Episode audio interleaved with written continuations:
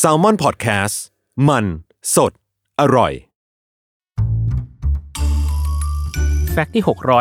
654 ผู้ฟังหลายคนน่าจะหลงไหลในการมองหมู่มวลเมฆ ด้วยความสวยงามที่เป็นการแต้มเติมจากธรรมชาติ ทั้งรูปทรงที่แปลกประหลาดน่าหลงไหล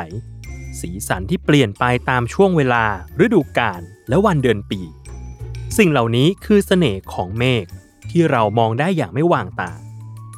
ถึงแม้ว่าเมฆจะเป็นเพียงน้ำที่ระเหยเป็นไอ แล้วจับกลุ่มรวมกันไว้เป็นก้อนเมฆแต่เมฆเองก็มีการแบ่งประเภทเอาไว้อย่างหลากหลายถึง 10 ประเภทด้วยกัน ในความสูง 3 ระดับ ในระดับแรก ระดับที่ลอยต่ำสุด มีเมฆอยู่ 3 ประเภทได้แก่ 1. stratus มีลักษณะเป็นแผ่นบางๆ แนวนอนคล้ายหมอก แต่ไม่ได้ลอยติดพื้น 2. cumulus มีลักษณะเป็นก้อนเดี่ยว ก่อตัวแนวตั้ง อาจจะมีขนาดเล็ก หรือมียอดเมฆสูงถึงชั้นกลางได้ 3. stratocumulus ก้อนเมฆย่อยสีเทาหรือขาว มักอยู่ติดกันเป็นแพร และมักพบในวันที่มีเมฆมาก ในระดับที่ 2 หรือเมฆที่ลอยในระดับกลางมีอยู่ 3 ประเภทคือ 1. altocumulus เมฆก้อนสีเทาหรือขาว อยู่รวมกันคล้ายฝูงแกะ หรือลอนคลื่น 2. nimbostratus เป็นแผ่นสีเทา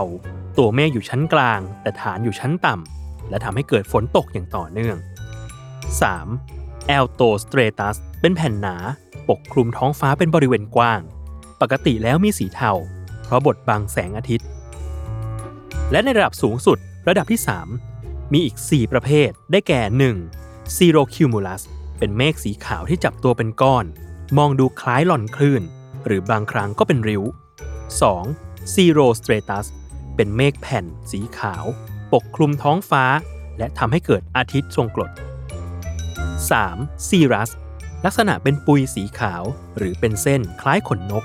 และ 4. Cumulonimbus เป็นก้อนเมฆขนาดใหญ่มาก มีความสัมพันธ์กับพายุฝน ฟ้าร้องฟ้าผ่า และสภาพอากาศที่รุนแรง